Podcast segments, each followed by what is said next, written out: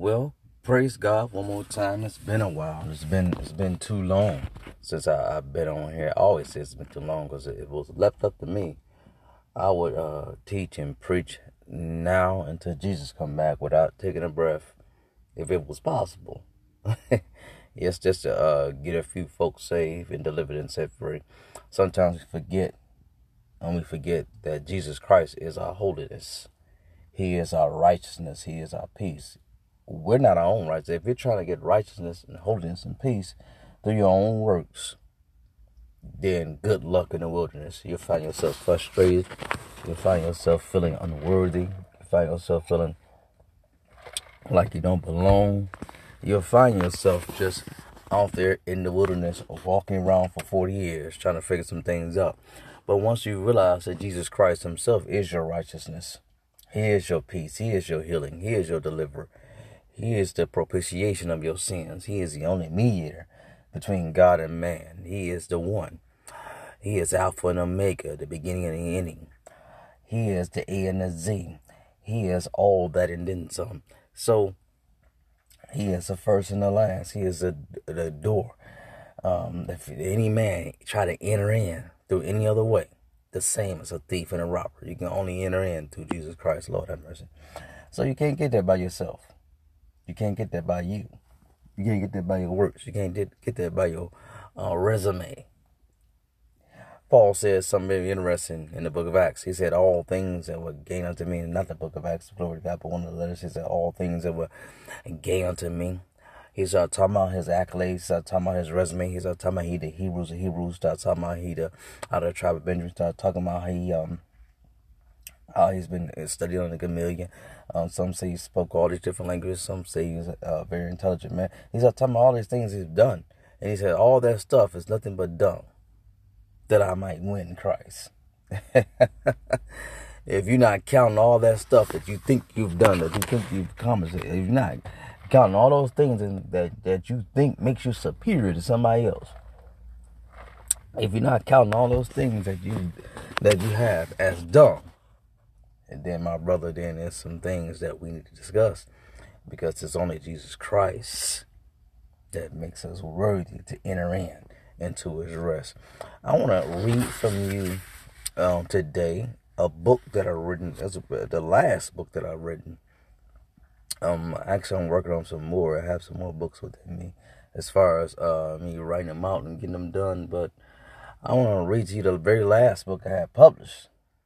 Um, and the title of this book is called Stop Cheating on the Truth by Sleeping with the Facts. And um, it's a very interesting book. I want to read to you for a minute the introduction. I should read to you the, um, the forward of this book. Matter of fact, that's what I might do. And that's what I should do. That's what I'm going to do. Let me read to you for a minute.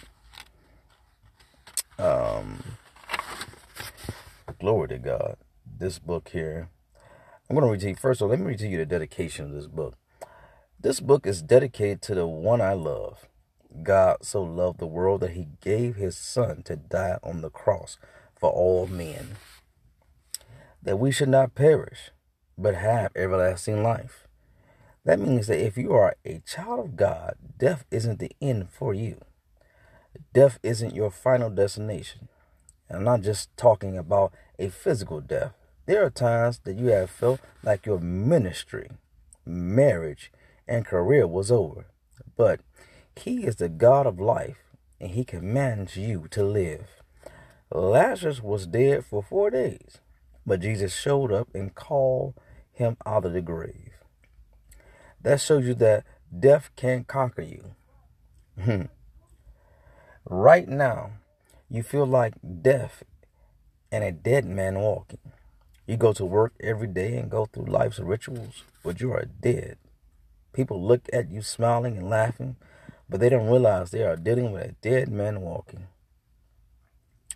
Yes, it is possible for the dead to talk, walk, eat, and have deeds. You go through life like a zombie, wishing life was better. You feel that you are created for more, and guess what? You were created for more.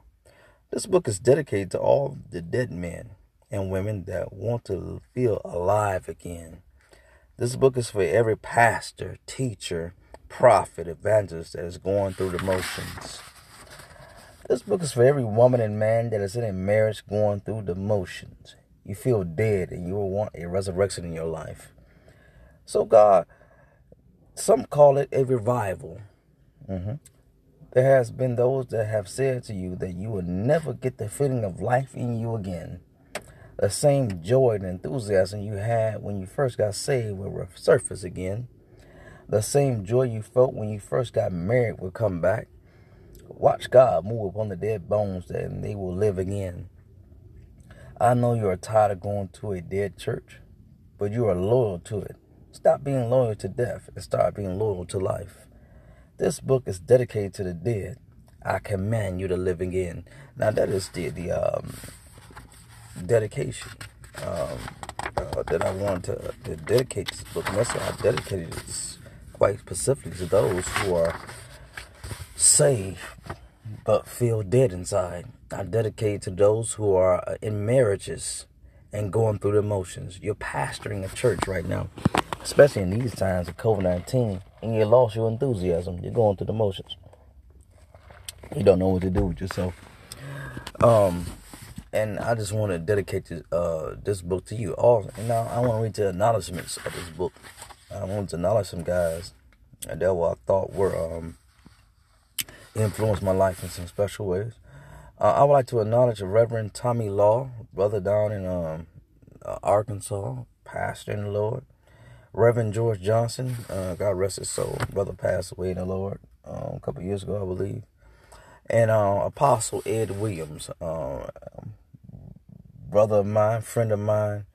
Um, God bless his soul. He he was a brother who actually helped me get my first church. When I first started my church, he actually helped me get my first building. He he um helped me um get a building and use his building, office, and different things and I always be grateful for that. So if, if I ever uh, have anything going on, he'll be one of the first gentlemen I, I, I would call, and and um because he's been a blessing. It's one thing for people for people to talk about being a blessing. It's another thing for people to actually do it also it's often funny how sometimes um, people who you don't know will help you more than people who you do know and that's it is that sounds um bad but sometimes that is good because sometimes the people who know you know what you need they know you need to struggle they know you need to, to find some other sources they know you need to trust in the lord and so they won't help you you know and also they know you could be an error in things that you're doing so they won't help you and that's good too. So there's no indictment on it. I don't believe in indictment and talking against anybody. But I do believe in uplifting people up. It's one thing to live in the past. I got people right now who have something against me because not something I'm doing now. Got something against me simply because of something I've done in the past. I'm like, wow, so come on now. So anyway, man, I put it this way, man.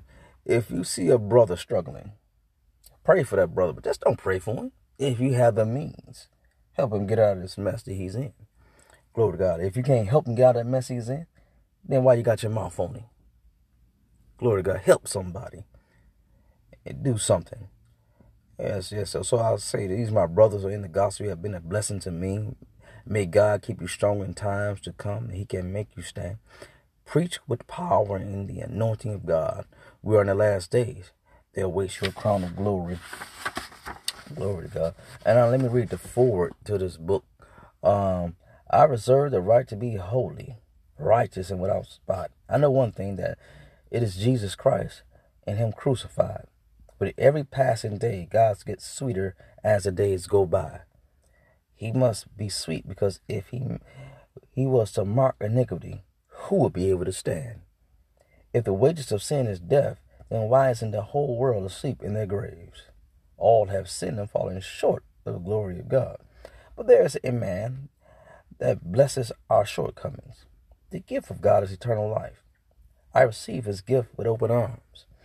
The fact is, sin causes death, but the truth is, God gave you eternal life. Enjoy the truth. Now, that's going to lead me into um, um, um, really just describing what the book is about. The title of this book is simple. The title of the book sounds contradictory. The title of the book says, Stop cheating on the truth by sleeping with the facts. now, in the world, we think truth and fact are the same thing. In the world, they are. But in spiritual, but spiritually, in the Word of God, that could be the far. They are far apart. Glory to God, and that's why I read to you. I told you that the fact is, sin causes death. That is the fact. But the truth is, God gave you eternal life. Now, what are you going to do? You're going to keep living in the facts? Or you going to start living in truth? It's time for us to start living in the truth. One thing I think this pandemic has showed us as Christians and as believers in God, we're gonna have to start living the truth. We're gonna have to stop stop living um in our facts. Yeah, the fact is you got some things going on right now that you never thought you would have. Matter of fact, some of you are shacked up right now. Pandemic and some of you are shacked up right now. Mm-hmm. Living with folks, living with men, living with women, different things going on. Not just one man, two men, and not just one woman, living two women all kind of things going on. And you, and you ashamed and hiding and all that. Don't hide no more, man. God gonna find you a way out of this thing. You're gonna have to trust him though. Let me give you an introduction to this book and then we'll get into some little about maybe the first chapter of it. It says there are three words in the English language that uh, used to confuse me. They always had me confused of their meanings, how to use them in a sentence, or just in everyday life. I finally realized I was using the actions of these words every day and just didn't realize it. I guess it gives new meaning to the saying, actions speak louder than words. The first word is paradox. A paradox is a statement or proposition that seems self contradictory or absurd, but express a possible truth. Many times we listen to our parents, preachers, or teachers they make, that they make statements that seem like a lie, but could be true. Then again, it could use could be it could be us making statements that seem false, but does not, but but does have some truth to it.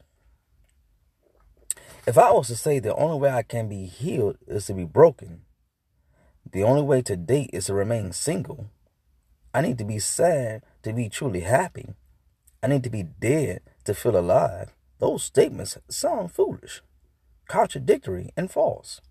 But each statement could possess a possible truth to them. I feel better when I am in pain. The only way to swim is to drown. He became rich when he lost all his money. These all seem like contradictory statements, but can, but can be an actual truth. But these are all emotions or statements that we have made at one point in our lives. Another word that uses to blow my mind is ambiguous. Ambiguous is open to or having several different possible meanings or interpretations. That means I can say something that has one or two meanings. Church folks, ministers, preachers, teachers often argue over many scriptures. Maybe these scriptures they often are about are ambiguous. These scriptures people argue often about and fight over often about are ambiguous. Hmm. the only true way to get the revelation from a scripture is through the Spirit. Ambiguous statements often lead to arguments and confuse confusion to some.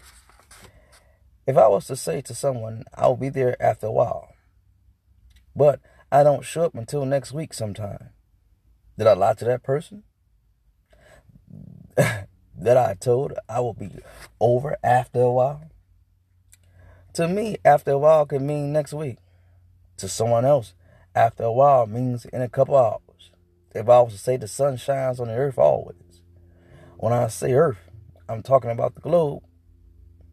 Or am I speaking about a man? A man was made from the dust of the ground. So could be talking about man and not the globe. Adam Smith said, on the road from the city of skeptics, I had to pass through the valley of ambiguity. A skeptic is looking at something with doubt. There are many skeptics inside and outside of the church. Ambiguity causes you to look at things another way. The wife says to her husband, I have been running all day. I am tired. The husband thinks, oh, she has been running errands all day. But the running she's talking about is her thoughts, thinking, how can I leave this man alone? Her thoughts and imaginations have been running all day. The last word in the English language I love is oxymoron. I love this word because it sounds so cool. An oxymoron is a figure of speech by which produces seemingly self-contradictory effect. Is in cruel kindness or to make haste slowly. I like to say it's two words that just don't go together. The statement, it was the best of times and the worst of times, is an oxymoron. I was so weak and strong that night. He is so broken rich. She had beautiful ugliness. All these are words that don't go together. The title of my book is Stop Cheating on the Truth by Sleeping with the Facts. If you know what the meaning of fact is, then my title sounds contradictory. It should say Stop Cheating on the Truth by Sleeping with a Lie. Or maybe my title is a paradox, ambiguous, or an oxymoron out of place. When you read this book, you will not you will you will find out that all your life the facts have been lying to you. Sit back and enjoy and watch God destroy the doctrine of men. God bless you, my beloved. Now, that was the um that's something I wrote before we want to get into this first chapter. Because I think that many um pastors are living by the facts. Preachers, teachers are living by the facts. There's um preachers and pastors. I don't know if they're doing it today because it's hard for somebody to go to church today, but every Sunday morning in somebody's pulpit, there's a man standing up there every morning preaching to you the facts. And it's been a while since you've heard the truth coming from the pulpit. It's been a while since you've heard the truth um, coming from um, leaders, teachers, uh, parents. Oftentimes, we um, um, all through our lives, all we've been hearing is the facts. There's only a few people, a few special people in your life that spoke the truth to you. Can I share something with you real quick? Um, what I mean by by facts and what I mean by see now in the world, in the dictionary, and in this world we live in, the fact is truth. Yes. But not in the spirit realm, not in the spirit realm at all. Let me share you what I'm talking about. And how can I put this? Um when uh, I'll put I'll use these guys as an example. When um the Hebrew boys in the Bible were thrown to the fiery furnace, that was a fact. They were thrown in there. That's a fact. That was a fact. But that wasn't the truth. Because when the truth showed up in that fiery furnace, they came out not smelling like smoke. You get my drift. Um so God is able to turn your fact into a lie. That's what he does for you. You're going through some things right now, and it's factually, it is what you're going through. That would not be the truth. Fact is, right now, you are depressed. Fact is, for some of you right now, you don't have a job. You're facing uh, foreclosure. You're facing uh, eviction. You're facing different things. But that, what you're going through isn't the truth. Because when the truth shows up in your life, he'll turn your facts into a lie. Can I get, can I, can, I, get into this thing right now and just show you exactly what I'm talking about here? Um, can, can we deal with chapter one real quick? And, and I'm going to read to you chapter one of this book. And um, after that, you know, then I might come back later on and give you some more of this. Um, a fact is is defining as something that exists, reality, truth. If you have a headache, that's a fact. The man that went to the doctor and got diagnosed with cancer, his diagnosis is a fact. The circumstances around you are your reality. Facts are what the word lives by and even find comfort in. If you struggle with drugs, overeating, adultery, or other vices, those are your facts. When the weather is cold, you need a coat. That's a fact. The world runs by facts, and without it, the world can function. As a Christian, we don't live by the facts, we live by the truth. I know the dictionary said the facts are reality and truth, but the facts or reality doesn't have to be your reality. The Bible says something interesting in Psalms 91 in verse 7. A thousand shall fall at thy side, and ten thousand at your right hand, but it shall not come nigh thee. The word is saying that every oh, everyone else reality doesn't have to be your reality. The word just saying, saying simple is everyone else's reality doesn't have to be your reality. Now watch it, just keep reading. The world lives by a set of rules that whatever nature, reality, or logic logic tells them is real. The news can say it will be a massive layoffs on your job, so you panic. They have just laid off a whole department, and they say it's yours is next. Those are the facts. But that's not the truth. A thousand shall fall at your side, ten thousand at your right hand, remember? That means just because everyone else is getting laid off, that doesn't mean you are. Just because the facts say most black men are in prison doesn't mean you're headed there. The fact is, nobody from your family finished college, but the truth is, you'll be the first to finish college. Are you starting to understand the difference between the facts and the truth when it comes to the Word of God? The world wants you to live like them. When I say the world wants you to live like them, I'm not talking about the traditional partying, sex, life, uh, drugs that are always talked about in the church. I'm talking about the world lives by reality, facts. We live by the Spirit because we are not of this world. We live in the world, but we are not of the world. In the world, facts are considered the truth. When you go into the courtroom, they want the facts in the case. God can turn your facts into a lie. When Christians live by the facts, they cheat themselves out of the truth. Facts are reality, but if you are a child of God, that shouldn't be your reality. Everybody around you can be depressed, but you don't have to be depressed. People around you can be in debt, distressed, discontented, but you can have peace of mind. When you live by the facts of the world, you'll be a miserable Christian. Yes, you can have the Holy Spirit and still be depressed. You can have a friend that's, that sticks closer than a brother and feel alone in this world. The facts will depress and defeat you. But the truth gives you freedom from the world. Your facts don't have to be your reality. The fact is you were born in the projects. But the truth is you are going to stay in the palace one day. You may have been raised by alcoholics, but you will never take a drink in your life. Facts are your family has a history of high blood pressure, debt, jail, failures. But the truth is, you will, be, you will rise above all that.